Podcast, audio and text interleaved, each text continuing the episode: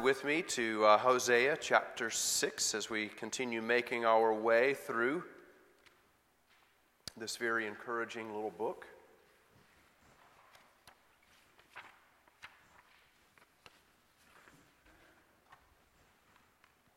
This evening we will be looking especially at verses 1 through 10 of Hosea chapter 6, verse 11, probably turns the corner into chapter 7. So we'll be looking at Hosea chapter 6, uh, verses 1 through 10, and I, I think we'll begin reading in chapter 5, verse 15 to pick up the context there. This is God's word, uh, recorded and preserved for you, his people. Let's give attention to it now. I will return again to my place until they acknowledge their guilt and seek my face, and in their distress earnestly seek me. Come, let us return to the Lord, for he has torn us that he may heal us. He has struck us down, and he will bind us up. After two days, he will revive us. On the third day, he will raise us up, that we may live before him. Let us know let us press on to know the Lord. His going out is sure as the dawn. He will come to us as the showers, as the spring rains that water the earth. What shall I do with you, O Ephraim? What shall I do with you, O Judah? Your love is like a morning cloud, like the dew that goes early away. Therefore, I have hewn them by the prophets. I have slain them by the words of my mouth, and my judgment goes forth as the light. For I desire steadfast love and not sacrifice, the knowledge of God rather than burnt offerings. But like Adam, they transgressed the covenant. There they dealt faithlessly with me. Gilead is a city of evildoers, tracked with blood. As robbers lie in wait for a man, so the priests band together. They murder on the way to Shechem. They commit villainy. In the house of Israel, I have seen a horrible thing. Ephraim's whoredom is there, Israel is defiled. The grass withers and the flower fades, but the word of our God abides forever. Let's pray. Heavenly Father, we thank you so much for your blessed word. Thank you so much for causing us to understand it. Thank you for giving us a love for it. We ask now, as we consider these words tonight, you would continue to grow us as your dear children. Give us wisdom, give us understanding, enable us to live for you. We pray in Jesus' name. Amen. well, one of the things that uh, a child learns as he or she gets a a, a, a, learner's permit and then a driver's license, and then ultimately gains a little bit of comfort behind the wheel as they gradually learn that they can go a little bit faster and a little bit faster and a little bit faster on the highway. And the comfort level's there, the music goes up, and they're having a great time until suddenly they discover one other little joy of driving uh, the speed trap.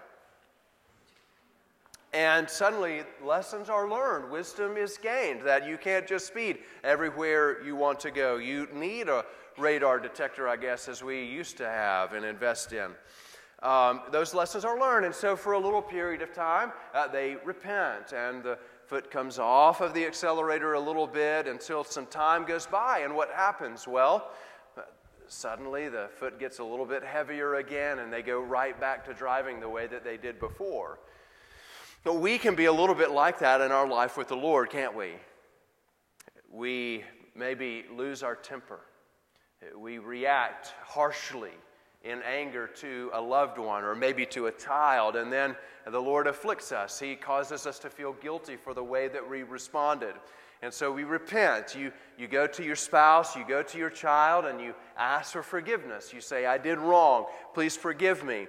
And, and maybe the Lord, in His kindness, will uh, He'll discipline you a little bit in that period. Maybe your prayers grow cold for, for a little bit. Uh, you don't experience the nearness of the Lord in, uh, for a period of time. And uh, you repent, and the Lord restores you, and again, a little bit of time goes by, and what happens? Well, you're, you're tested and you lose your temper again. We don't want to be like that, do we?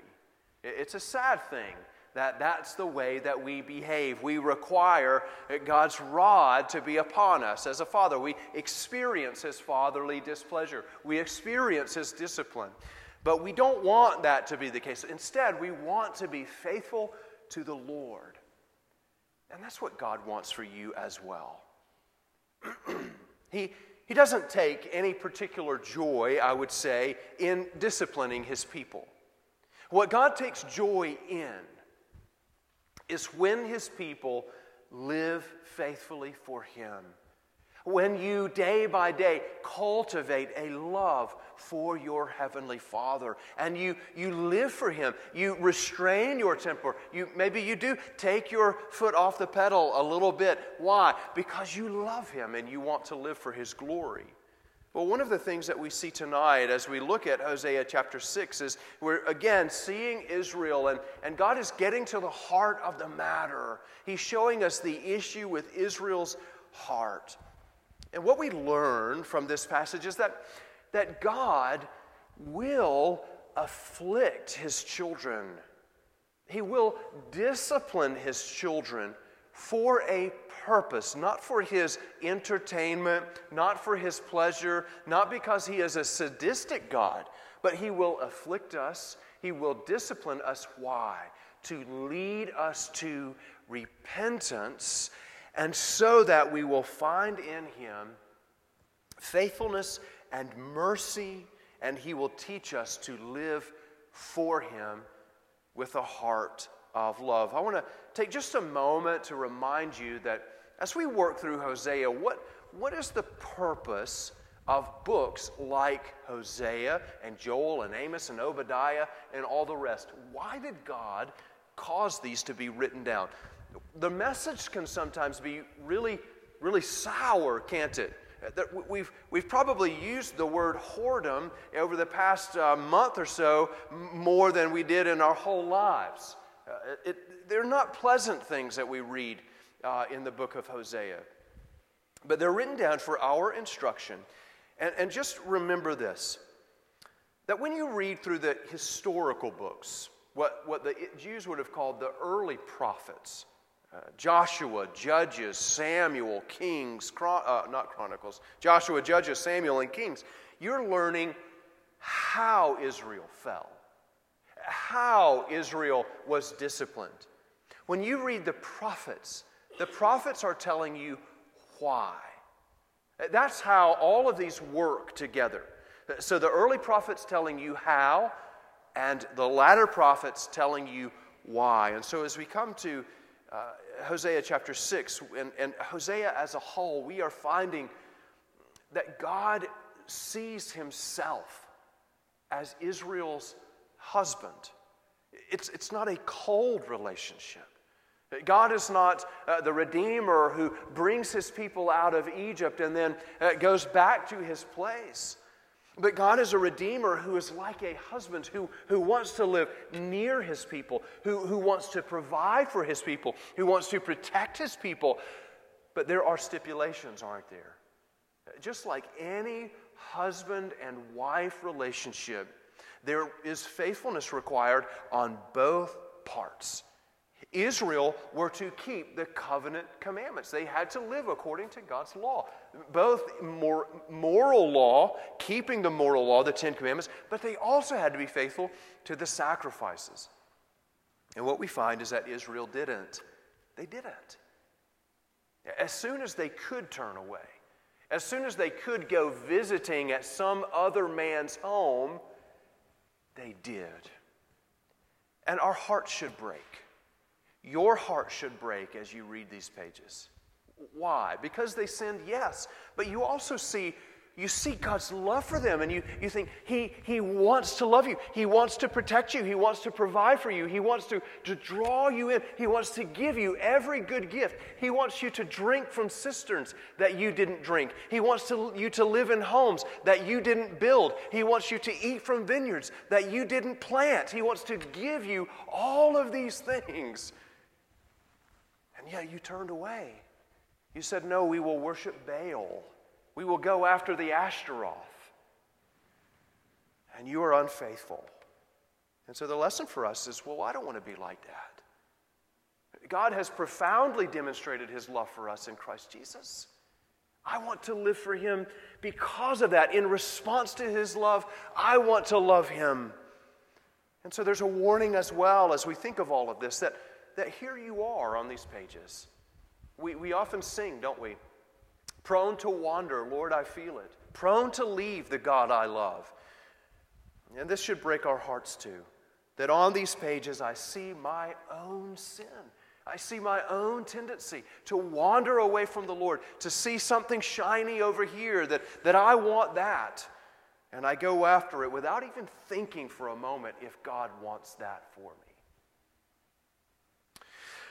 So, the first thing that we, we think about, the first point that we'll take away from this passage of Scripture in chapter 6, verses 1 through 3, is that God sometimes will afflict his people for the purpose of drawing them back to him in repentance. We closed out chapter 15 reflecting on how God said in verse 14, I'm going to tear you. I'm going to be like a lion, okay? I'm going to come after you. I'm going to tear you. My, my, my, uh, my jaws and my claws are going to harm you, they're going to hurt you. And as we turn the corner, then, in verse 1 of chapter 6, we see Israel responding to God's affliction, rep- responding to the hardship that God had brought upon them, perhaps corporately, maybe a famine or a loss in battle, has caused them to say, We've sinned against the Lord. We need to return. But notice what they do that is faithful here. Come, let us return to the Lord, for he has torn us, that he may heal us. You see, you see how they, they as God's people, they associate even the hardship in their lives with God's hand. I think we struggled with that a little bit over the last two years. COVID, especially, I think, revealed a weakness in the church. Sometimes we, we say that all bad things in my life are from the devil, all good things in my life are from God. That's a bad theology. Israel here, they say, God has torn us. God has torn us. He is the one who disciplines us. He is the one who has brought this harm in our lives. But the blessing of acknowledging that is this that no hardship you endure in your life is meaningless. There is no hardship you endure that is meaningless. The devil's not just toying you with you like a cat and a ball of yarn. God is using the afflictions in your life to bring you to your senses sometimes, to remind you that, that look, uh, you, you, are in sin. You, you, need my discipline. You need correction. You need to, rem- to remember that you're a finite human being. You are not infallible. And Israel took this lesson, and seemingly they returned to the Lord. This was the purpose of their affliction. But notice again in verse 2 after two days, he will revive us. On the third day, he will raise us up that we may live before him. They had the expectation, didn't they? That when they returned to the Lord in repentance, how would they be greeted? Would they see a stern father standing at the door, uh, tapping on his watch, saying, You didn't make it on time, you're going to have to sleep outside tonight? No, the anticipation of these folks is that when they return to the Lord, what's he going to do? He's going to bind the wounds that he caused. He's going to bind those wounds. He's going to be the one to put ointment upon them. He's going to be the one to bind them up. And not only that, but He's going to raise them up. We see in this passage maybe a, a, a look forward, dimly a little bit, to the resurrection of Jesus Christ. Notice what it says. After two days, he will re- revive us. On the third day, he will raise us up. There is the anticipation, even in Israel, that there will be some sort of life after death. And you and I, of course, recognize that this life after death is because Christ was raised up on the third day. For what purpose? Not that so that God could go on chastising.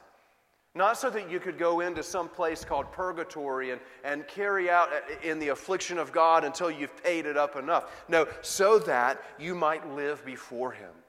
So that you might go on praising Him in the resurrection.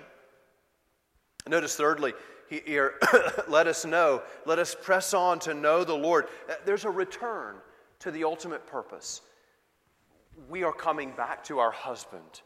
We are coming back to the one who loves us. And we want to go on then being faithful to Him, growing in intimate knowledge with Him. His going out is sure as the dawn. He will come to us as the showers. He's going to give us what we need. He's going to feed the earth so that the earth will feed us. You remember um, the back and forth that we looked at a few chapters ago. That God would feed the earth and the earth would feed the people. Now, what do we think about all of this? What do we learn from it? Well, in your life, you, you are going to face, and you all know this, you are going to face periods, seasons in your life that are so hard that you feel like you cannot bear up under them. Uh, there will be seasons in your life where you cry out like the psalmist, Where are you? Like the psalmist, seasons of your life where you, you feel as though your prayers are going nowhere. You feel as though uh, God isn't listening to you, that He's withholding something from you. And there's a particular temptation in those seasons of life, a temptation to doubt God's goodness. Uh, like Eve and the serpent, you think, well, maybe God's not giving me everything that I ought to have. Instead, you ought to greet these seasons of your life with this perspective. You know what? I deserve this. In fact, if I'm really honest, I would say I deserve way, way worse than what I'm going through right now. Especially as I look to the cross of Jesus Christ and I see that that is what I deserve, this doesn't even compare to that. I'm not here in this season of life saying, My God, my God, why have you forsaken me? God's intention for you as his dear child is to lead you back to himself. To give you, to remind you that you need seasons of introspection. You need seasons in which you examine your own heart, examine your own motives. Am I living for the Lord the way that I ought to do? Do I need to repent? I want to invite you to turn with me just for a second over to Judges chapter 2. Judges chapter 2, I'd like to read with you uh, verses 19 and following.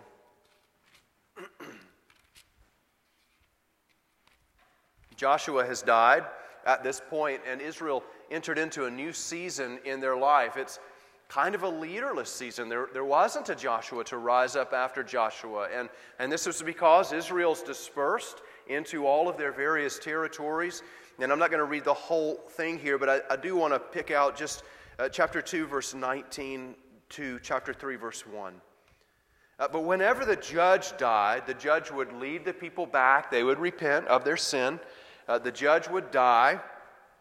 They turned back and were more corrupt than their fathers going after other gods, serving them and bowing down to them. They did not drop any of their practices or their stubborn ways. So the anger of the Lord was kindled against Israel. And he said, Because this people have transgressed my covenant that I commanded their fathers, and have not obeyed my voice, I will no longer drive out before them any of the nations that Joshua left when he died. Now I want you to notice these words. Why? Because he's mean? Because he doesn't love them anymore? No. in order to test Israel by them, whether they will take care to walk in the way of the Lord as their fathers did or not. So the Lord left those nations, the Philistines. You think of Goliath. Why is he there? To test Israel, to show them their hearts, not driving them out quickly. And he did not give them into the hand of Joshua. Now, these are the nations that the Lord left, here we are again, to test Israel by them. That is, all in Israel who had not experienced all the wars in Canaan. He is teaching his people that they need to fight. You need to fight. You need to war. Your hands need to learn to fight. And for us, that's the, the need. We, we, we have to learn to fight against sin, to repent, and to come back to the Lord. So we learn then that God will at times afflict us to lead us back to Himself, to teach us to repent. But secondly, we see here that Israel's repentance was not all that it should have been. Israel's repentance was an empty repentance. Notice verses 4 through 6. What shall I do with you, O Ephraim? What shall I do with you, O Judah? Your love is like a morning cloud, like the dew that goes early away. Therefore, I have hewn them by the prophets. I have slain them by the words of my mouth, and my judgment goes forth as the light. For I desire steadfast love and not sacrifice, the knowledge of God rather than burnt offerings. Did you see something as we read through the first three verses that might have indicated to us Israel's repentance was a little bit lacking? As you read through those verses again, notice that there is no confession of sin. At no place in those verses do they say, We have wronged the Lord. We, we need his forgiveness. There's no confession of sin. And so the Lord looks upon them as a father. What shall I do with you, O Ephraim? And what shall I do with you, O Judah? And here we remember that God's relationship with Israel is a different relationship. The way that He is carrying out this discipline of His people is unique. He's not doing this for Babel. He's not doing this for the Assyrians. For Israel, and Israel alone, his son, he disciplines his people to draw them back to himself. But notice what he says about them Your love is like a morning cloud, like the dew that goes early away. Israel is like that wife that wakes up with one man and goes to bed with another. They're not faithful. They don't love the Lord. Their love goes away like a morning cloud. You see it drifting across the sky, and as soon as the sun comes up, it burns it off. It's gone, it goes away. And so, how does the Lord treat them? Well, He has hewn them, He has carved them, as it were. He has, he has hit them with the axe, cut them down by the prophets. And this is why God has raised up Isaiah and Jeremiah and Hosea and Joel and Amos so that they could come to the people and cut them. They need to be cut. Their hearts are hard. They need the sharp blade to come in and pierce them even to the bone so that they will feel their pain and know their need of the Lord. But God does not cut them physically now, God cuts them by His word. He leads with His word. He comes to them with ample warning. Listen, Israel, my dear son, my children, Ephraim, leader of the north, Judah, leader of the south, hear me. Repent, turn. Here is what I want. I don't want you just to be faithful in the sacrifices. I don't want you to be able to go down your checklist and say, okay, I prayed, I read my Bible, I brought my lamb, I brought my bull, I brought my heifer, I've done all of these things. Surely I am in the right, the good graces of the Lord. No, Israel, here is what I want. I want your steadfast love. You remember this morning we were reading from Psalm 136 in our, in our uh, call to worship. And, and in that psalm, these words are repeated over and over and over and over. Your steadfast love endures forever. It's, this is one of those Hebrew words that you need to know. It's hesed. It, it can be translated as steadfast love, or it can be translated as covenant faithfulness. The two go together. If you're faithful to the Lord, you love him. And if you love the Lord, you are faithful to him. You keep all of the stipulations of the, of the, uh, of the covenant. What I want from you, Israel, I want you to know me. I want you to delight in my ways. I want you to know who I am. Stop going after the Baals and be faithful to me. Worship me alone and know my blessings. But Israel's love is not a faithful love. They did not give the Lord a steadfast love. Instead, what they gave him was the love that was like the morning cloud. And so he visited them with his displeasure, with his judgment. Thirdly, lastly, we see that Israel are a covenant breaking people. All of these overtures, you think about how many times Hosea must have been in their midst saying these words. Uh, maybe going to the, the temple uh, where the uh, priests were gathered, where the elders in the town were gathered and saying, God wants steadfast love, God wants faithfulness. This is what He wants from the people. He wants you to tell them, He wants you to teach them His ways, His mercy. But no, like Adam, they transgressed the covenant. Let's stop here for just a second. As we go through the Old Testament, one of the things that we, we say is that the basis of God's relationship to his people is a covenant. And we will go to places like Genesis chapter 2, verse 15, and we will note there that God uh, gave a stipulation to Adam. Uh, he put him in the midst of the garden, a beautiful cultivated garden, and he said, Adam, here are the three things. You keep my law, you, you observe the Sabbath day, you maintain faithfulness to one wife, and you work, you labor in that garden. And we define God's relationship to Adam before the fall as a covenant. And some people will say, well, we don't read the word covenant in Genesis chapter 2. How would you say that there's a covenant there?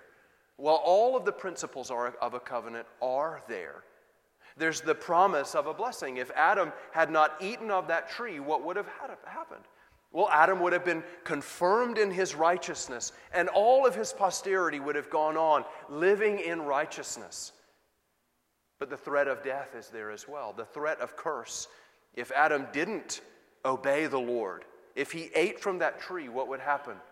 Adam would die. All of the principles are of a covenant are there, and we have also this confirmation from Hosea 6, verse 7. But like Adam, they transgressed the covenant. Well, what covenant? What covenant did Adam transgress if it wasn't in the Garden of Eden? If it wasn't eating of the fruit of the knowledge of the tree of the knowledge of good and evil? Adam broke God's covenant. And here, God likens Israel's transgression to the transgression of Adam.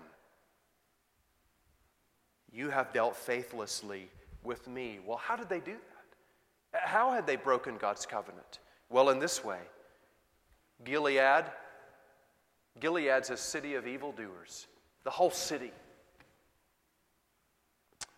It's tracked with blood. As robbers lie in wait for a man, so the priests, the priests, yes, yes, even the priests band together.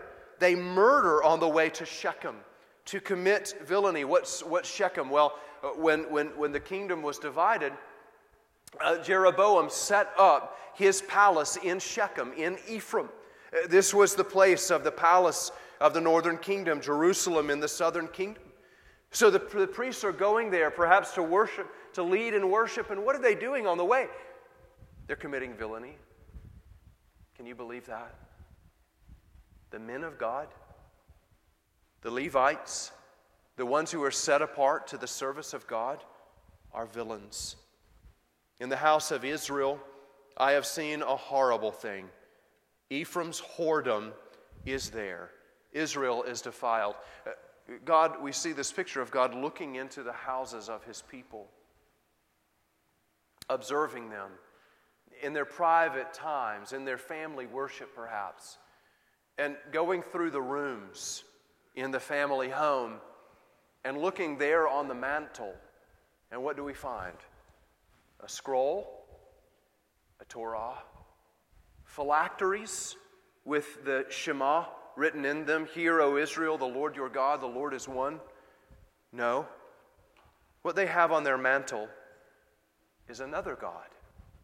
They are bowing down. They are praying. They are asking Baal to send rain upon their land, to make their marriages fruitful, to give them children. In the house of Israel, I have seen a horrible thing. Ephraim's whoredom is there, Israel is defiled. I want us to note one thing. As we think about the covenant that God made with Adam and the covenant that God made with the Lord Jesus Christ immediately after that, and we think about the context here in, in, Hosea and everything that's going on, we see two totally different covenants. Well, how so? Well, in this way Adam could not repent.